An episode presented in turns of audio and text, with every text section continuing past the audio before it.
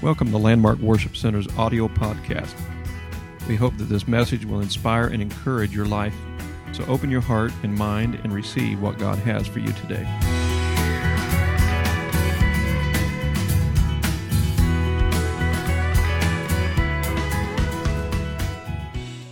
into our, uh, our, our new series, and we called it "What the World Needs Now." And how many of you know our world is broke? Something is is messed up with it. It's, something's not right because it's not the way God intended for it to be, and the world needs something. And so we've been talking about. Last week we started off talking about the problems that we've experienced in our world since the earliest part of of uh, time in in the history of man, and that there has been a, a, a bent or a, a, uh, a movement in the heart of man toward tyranny. The strong forcing the weak to comply to their wishes. We see it in history throughout history. Uh, it's, it's always been there. And the reason for the chaos and the confusion in our world uh, as nations are thirsting for power and for domination over others is due to what I believe to be mankind's inability to grasp what is his true purpose here on earth. There's an answer for us, but it can only be found when we discover the answer to the questions how did we get here? What was our beginning? And what is our reason for being here? What's our purpose? How did we get here and what's our purpose? I think those are important questions because they help to identify who we are, who we're supposed to be. There's only one qualified source uh, that provides us with the answers to those questions. It isn't Siri or Alexa or Google. And you can find out pretty much anything you want to find out. Whether it's true or not, you can still find it out. They'll have an answer for you. But this is one place where they have to draw the line because they really don't know what the answer is. They don't believe necessarily what we believe. The answers are where they've been for ages, and they are in this book here that most of us, hopefully all of us, have read. It's called the Bible. This book is still relevant. This book still has answers for the most complex questions. It's here in this book, right here. And I thank God that we can find what we really need to help our lives become what it really needs to become in this book, in that pages of that precious book of God. It contains the story of our origin as well as our purpose for being here. It tells us how we got started, it tells us why we're supposed to be here. Uh, last week we went to Genesis to begin our search to answer these questions. We found our origin within the unfolding of the story of God's recreation of the world and his filling it with plant life and then animal life of all kinds. But when God created man, he had a special purpose in mind for him. And in Genesis chapter 2 and verse number 15, it told us that God wanted the man to dress the garden and to keep it. Man's responsibility, part of his purpose, was to dress the garden, the Garden of Eden, and to keep it. And we looked up the, that word for to dress and it was that he was to till the ground to serve as a sort of groundskeeper for the garden where God had placed him. That's the first part of his purpose. The first part of his purpose. The second part of Adam's job description stated that not only was he expected to dress the garden, but he would also be responsible for keeping it. Dress the garden and to keep it.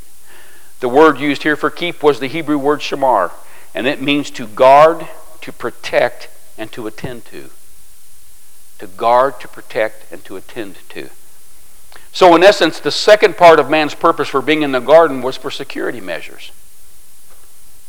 While that would have included the plant life within the garden, it was not solely uh, aimed at that because there was also going to be animals that were going to be a part of this garden of paradise. Therefore, they would be included within Adam's domain and therefore also under this directive given by God to man himself. So, this second point of Adam's job description, it expanded to include his responsibility to care for all of the animals that were going to make their home right there with him in the garden.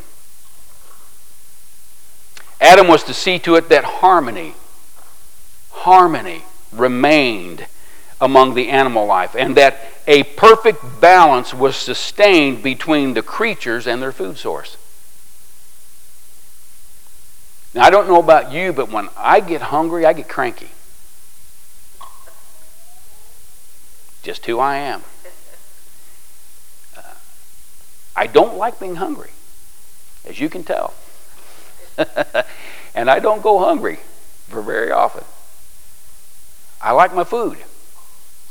And animals, uh, when they get hungry, they get cranky too.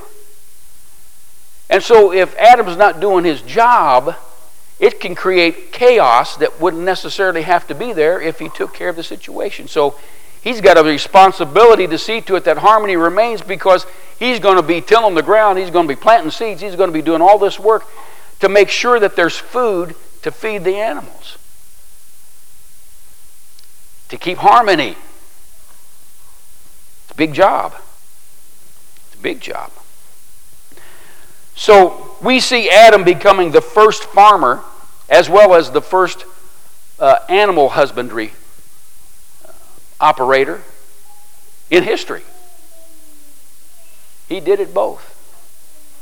He did it all. I think we're able to see that Adam was getting set up to be a very busy boy. This was a huge responsibility to take care of the grounds. Just to take care of the grounds itself would have been an incredible uh, responsibility. Uh, from what we know, the garden was a pretty large place. It wasn't just a small little patch, it was a large area. It contained a lot of trees. It had to, to to take care of all the animals. So it was a big place. It's a big responsibility just to do that. But then he had the care of the animals on top of that. And so far, there was only one of him to carry all of that out. It was just all on Adam's shoulders. That responsibility was just his. Now, I want us to look up Genesis chapter 2 and verse 15 real quickly here.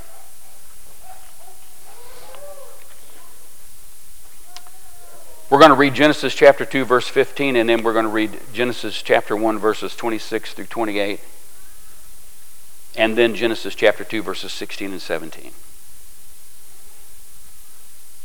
So, in Genesis chapter 2, verse number 15, we read this last week, and it says, And the Lord took his took the man and put him into the Garden of Eden to dress it and to keep it. Okay, those are two responsibilities that are his. Then in Genesis chapter 1, verses 26 through 28, it says, And God said, Let us make man in our image, after our likeness and let them have dominion over the fish of the sea, and over the fowl of the air, and over the cattle, and over all the earth, and over every creeping thing that creepeth upon the earth. So God created man in his own image. In the image of God created he him, male and female created he them.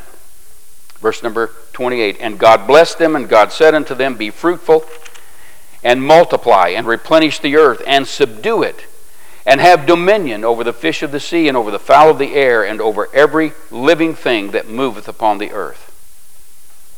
And then finally, uh, Genesis chapter 2, verses 16 and 17. It says, And the Lord God commanded the man, saying, Of every tree of the garden thou mayest freely eat.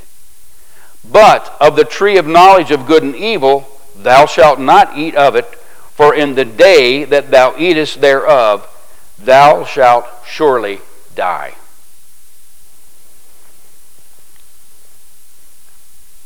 These verses that we've just read, these commandments that God gave to Adam, all of these reveal a significant picture of what the relationship is to be based upon between God the Creator and Adam the created.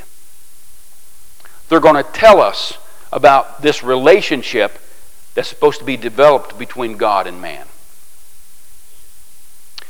God, as creator, owns everything that he has created. Does that make sense?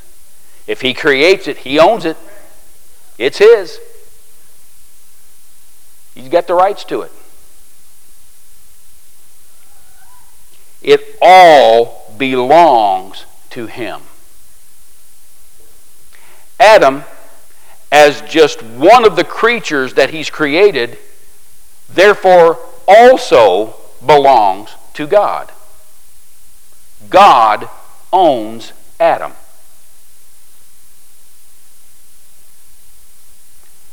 God created us, so guess what? God owns us. As the owner of everything that's a part of the earth, God chooses to do something special with Adam pertaining to what his connection is going to be with the rest of what God's made on earth. He's going to do something special with man that he's not done with the rest of the creation. Adam first was to exercise dominion over every creature that had been made.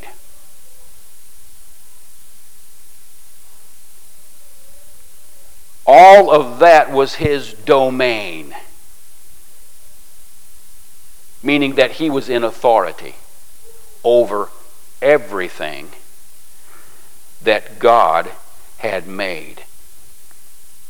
Secondly, Adam was to subdue the earth. He was to subdue the earth. I looked up the word dominion because Adam was to exercise dominion over every creature, and dominion is radah, and it means to subjugate, to reign, or to rule over. So Adam was meant to bring the animal life under control or governance as a leader would do to his subjects. He was to make them submissive. He was to exercise authority and cause them to submit to his will.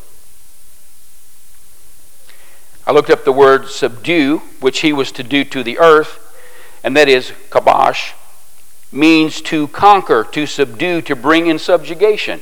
Very similar to what he was supposed to do with the animal life. This implication is the overpowering of something which offers resistance and it causes you to bend that something to your will. To make it do what it doesn't necessarily want to do.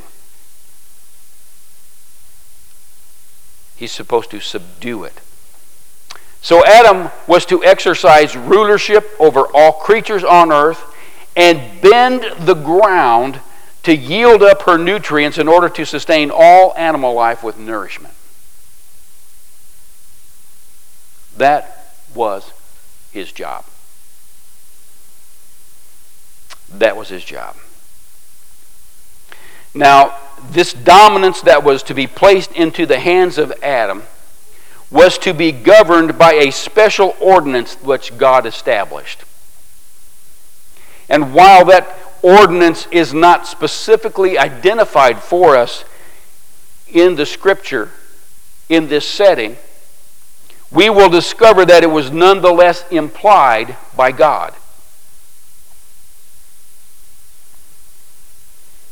Okay, so we're going to look at that a little closer here.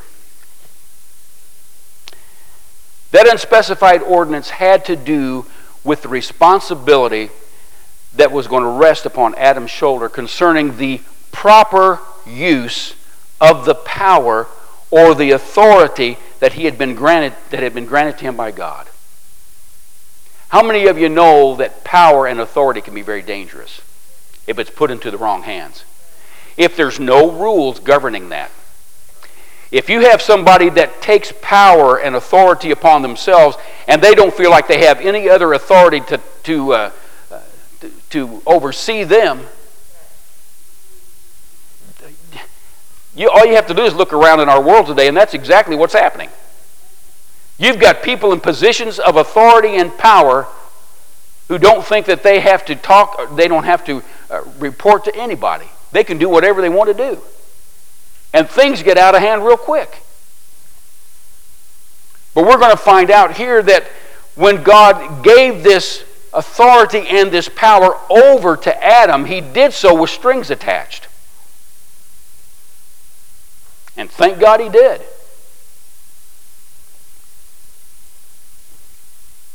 Thank God he did. the subject that's uh, relative to what constituted this proper use of authority was not open to Adam for him to interpret for himself. Instead, it was to be understood that its proper use was to be determined by God. God was the one who was going to establish the guidelines, not Adam. It wasn't up to him. Remember, God owned Adam. So Adam couldn't just go off on his own and do whatever he wanted to do. He had to be governed. And once again, while it's not specifically expressed by God, I believe that it was revealed to us by the way that these instructions which Adam had received from God uh, were given to him regarding his job description. We know that Adam was in charge of food production through the tilling of the ground. We already talked about that. He was to farm. He was to be in charge of maintaining order among the various animals that were going to be living with him there in the garden. He was to exercise authority over them. And he was to care for the trees and to prevent them from being damaged. He was to be the caretaker of all the properties. Did you notice that everything that Adam was expected to do as a part of his purpose had a direct effect upon all that he was to oversee? There wasn't anything around there that his hand didn't touch, that his governance didn't cover. Covered everything. He was to till the ground, plant the seeds, produce a food source for some of the animals that needed that particular type of food. He was to protect the trees, which were a food source of some of the other animals. And he was to keep the animals out of the garden that he had planted in the garden. And uh, to protect them, to keep the animals out of, uh, out of that garden that weren't supposed to be there, that had no business being there. And he was to watch over the animals in order to prevent them from being injured and to keep harmony. And it's from this list that I believe we can see emerge a most important principle which has in it two factors that are destined to be used to assist Adam in his efforts to fulfill his purpose. Two factors, two points. One of the factors that are found in the principle that was a part of God's instructions to Adam involving his purpose was that power or authority comes with a great cost to the one who holds it. Power or authority comes with great cost to the one who holds it.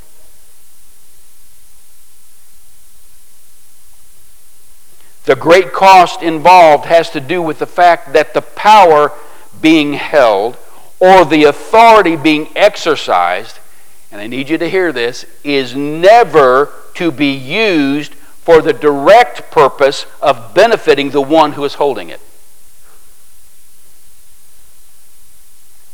Man, has that gotten messed up.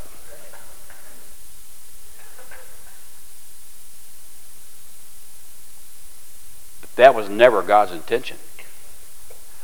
The purpose for authority is not for the person that has it. In other words, the boss isn't to be thinking about the boss in every decision he makes. His focus is to be elsewhere. Always elsewhere. Never upon how can I make it so that it affects me in a positive way. The boss doesn't even enter the picture because it's not about the boss at all. That's the cost. That's the cost. That brings us to the second factor that's found in the principle. It's related to the first factor, but it expands the scope of this principle in this way. The true purpose for the establishment and use of authority or power is to be for the means of making the lives over which the one in authority presides better.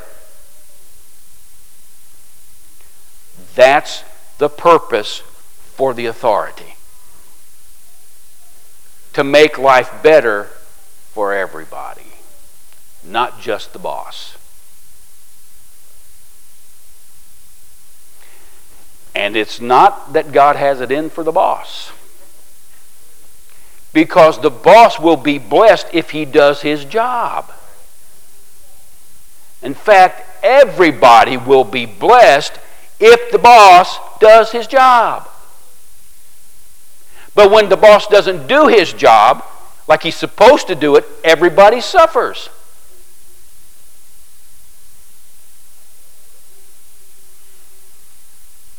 There was a little sign that used to be on the desk of President Roosevelt, Teddy Roosevelt, said the buck stops here.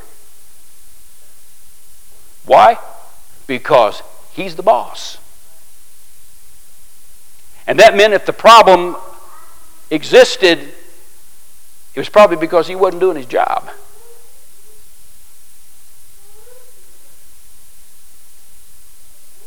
So Adam needed to do his job. There is a reward that can be enjoyed by those in authority whenever the principle that's governing his or her conduct in the process of fulfilling that purpose placed upon earth has been uh, observed by them. If the needs are attended to on a regular basis for those under the care of, of those that are assigned over uh, uh, are assigned to them to be their overseer, it'll lead to the production of goodwill on the part toward their authority figure. If this boss fulfills his obligation toward those that are under him, he's going to find some blessings. He's going to find some good things happening because those who are under him will begin to have a better appreciation for their boss. Why? Because he genu- genuinely cares for them, and they know that. It has been proven countless times that if you have a boss that genuinely cares for you as a worker, you are more inclined to do everything you can to be more productive, to be more beneficial, to be more helpful to that boss. And it doesn't even have to be about pay. Pay doesn't even really matter. It's the fact that he respects you and you will respond to that because he's doing his job like he's supposed to be doing. He's concerned about his workers.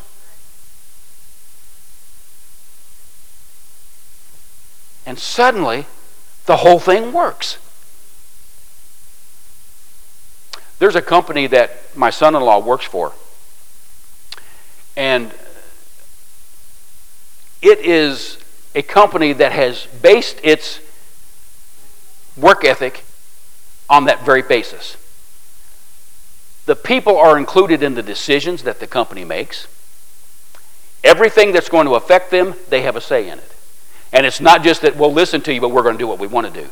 They actually listen to the people, and if they have, uh, if they have uh, anything that a suggestion that might make things better, they will implement it. They will do it. They reward them for good work. They do all. They don't have a turnover rate. People don't want to leave there. That makes sense to me. They treat their workers like they should be treated. And the effect is it's a great place to work. And nobody wants to leave there. It's like a family. So there are blessings that come when a boss does his job correctly. It can generate peace among all. How many of us would really love to enjoy peace? I'm not just talking about absence of conflict, I'm talking about peace. Peace. It can happen when the leaders are doing their jobs. Why do you think we're having the situation we're having today in the political world in this country? Because somebody in authority is not doing their job.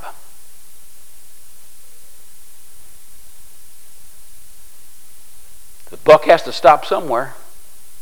And it's with the people who are in authority, it's, it's gotten completely out of control. And you can see the results when that happens. We're living it today. But peace would be so wonderful if we could experience that even in our nation. There will be produced an attitude of respect by the subjects toward their authority, resulting in willing submission on their part to aid him in his purpose.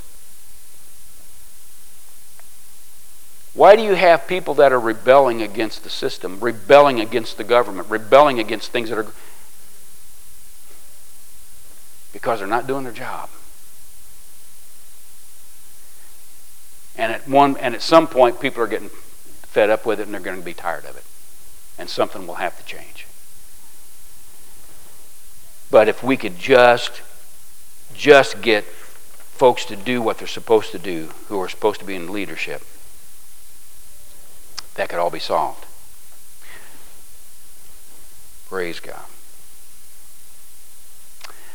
Unfortunately, our world has not been allowed to be ushered into that particular experience since the time of man in the Garden of Eden ended. It started all the way back in the beginning.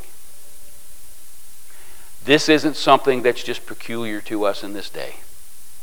This is something that's been going on since the beginning. The beginning. Instead, from then until now, these truths that we just spoke about have been forsaken. They've been tossed aside, replaced. Men have taken that truth, misinterpreted it, and turned it completely around. They've chosen to do exactly the opposite of what they were created to do. And man, what a mess. The new model that's been followed by the powerful throughout our history has become this instead Everyone under their authority is in that position for the express purpose of making life better for them.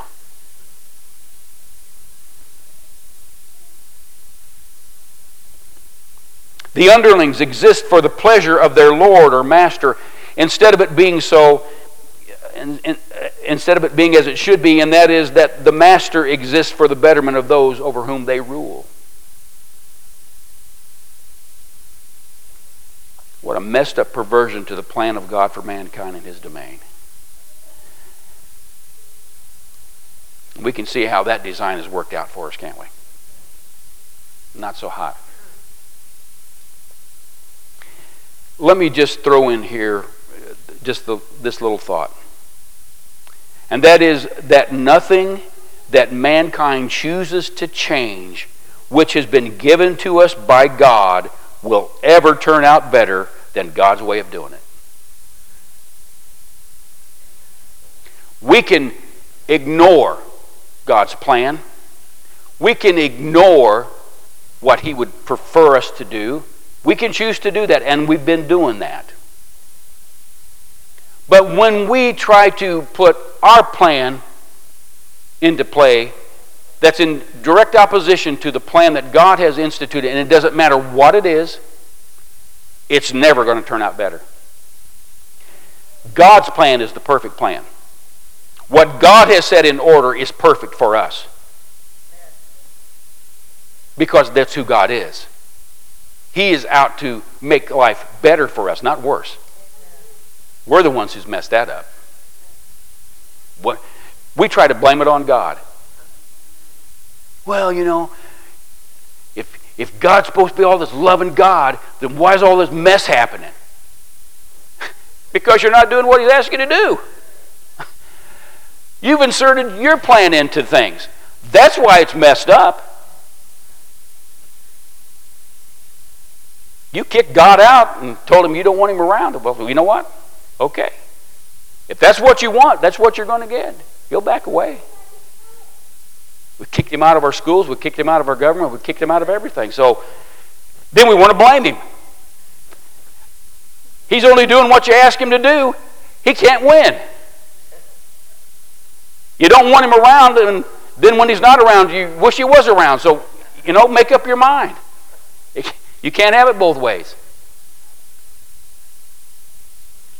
Nothing will ever be better than the plan of God. I don't care how brilliant you think you are or how far, uh, how, how impressive you have thoughts and, and uh, actions that are, you just got, everything's going to be better because I know the answer. It'll never be better. It'll never be better. Never.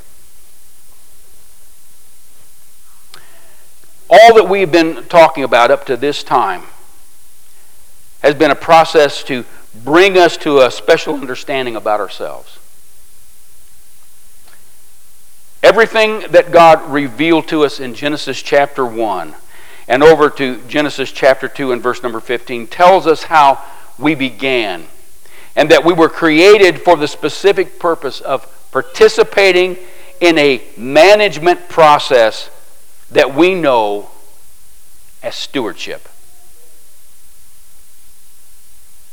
Stewardship. Let's talk about that for a while. This process called stewardship.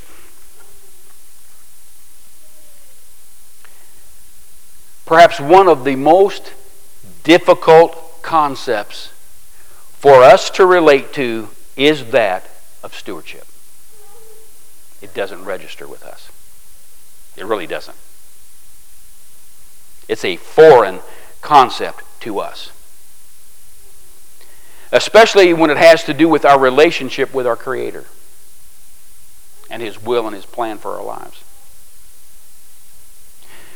You know, living in America can cause us to be disconnected with the true ideals of what it means to be considered a steward in the service of God. We don't live in that kind of a society. We don't live with that concept about that's who we are.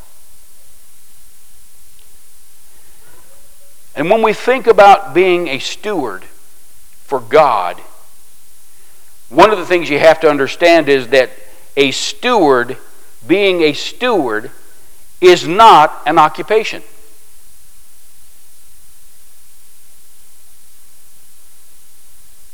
Being a steward is not an occupation. It's not a job description.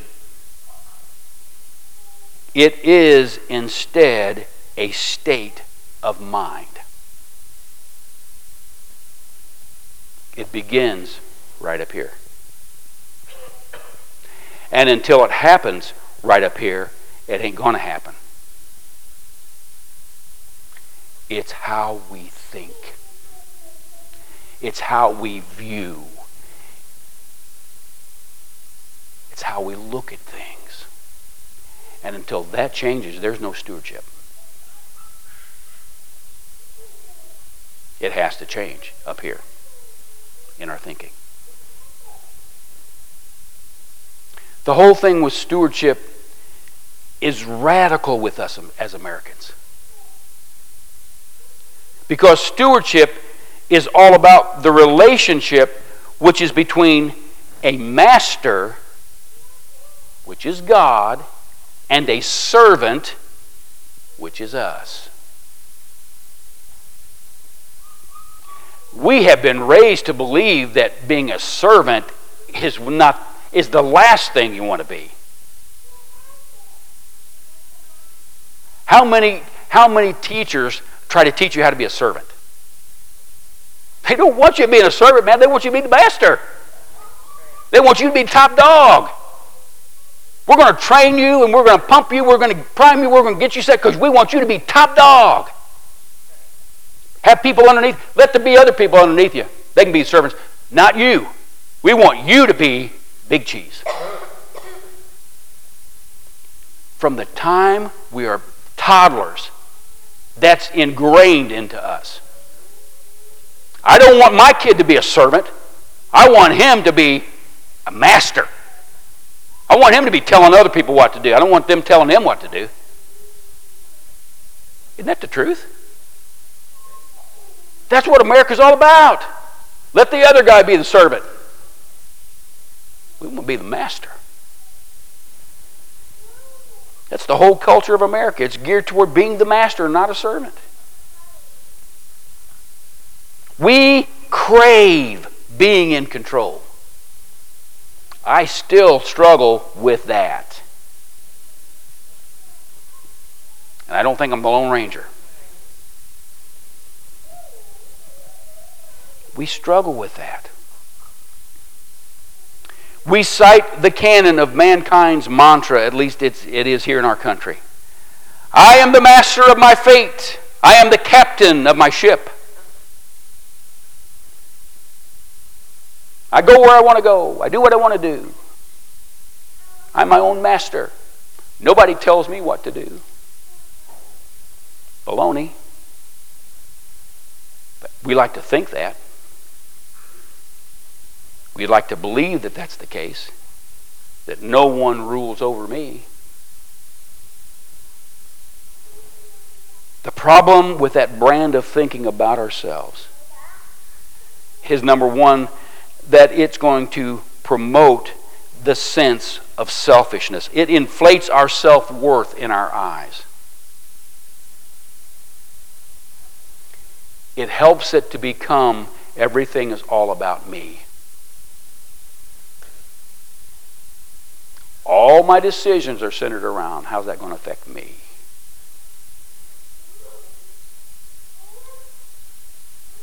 It changes the way we see, the way we think about everything else and everybody else.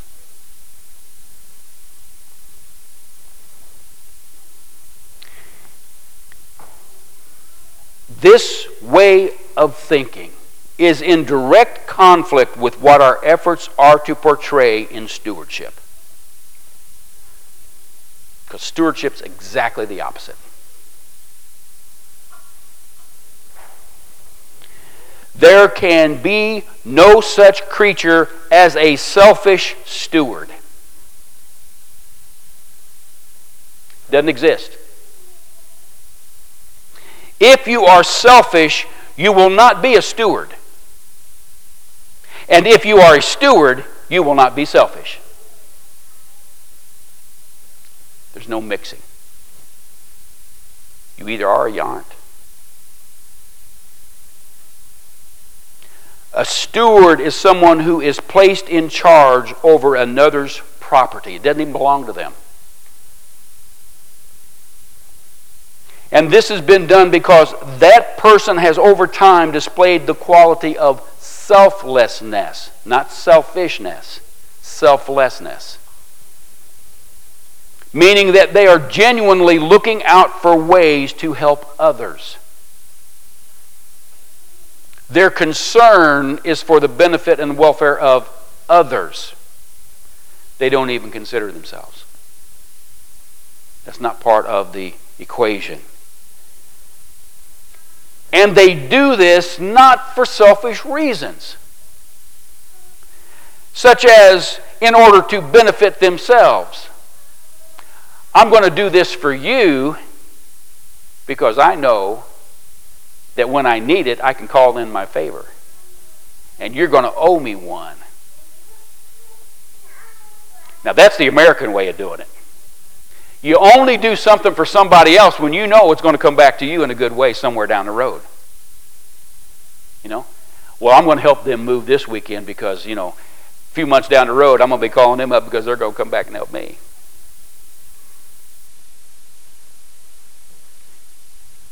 I'm just being honest here. Sometimes that's the way we think. We don't mind doing something for somebody else because we know it's going to come back. And you know what? And, and we say this a lot, and it's because it makes us feel good. When we give, we talk about giving. If you give, God's going to pour it back to you and bless you. We should give regardless. If we never get a dime back from it, it should not matter if we're stewards.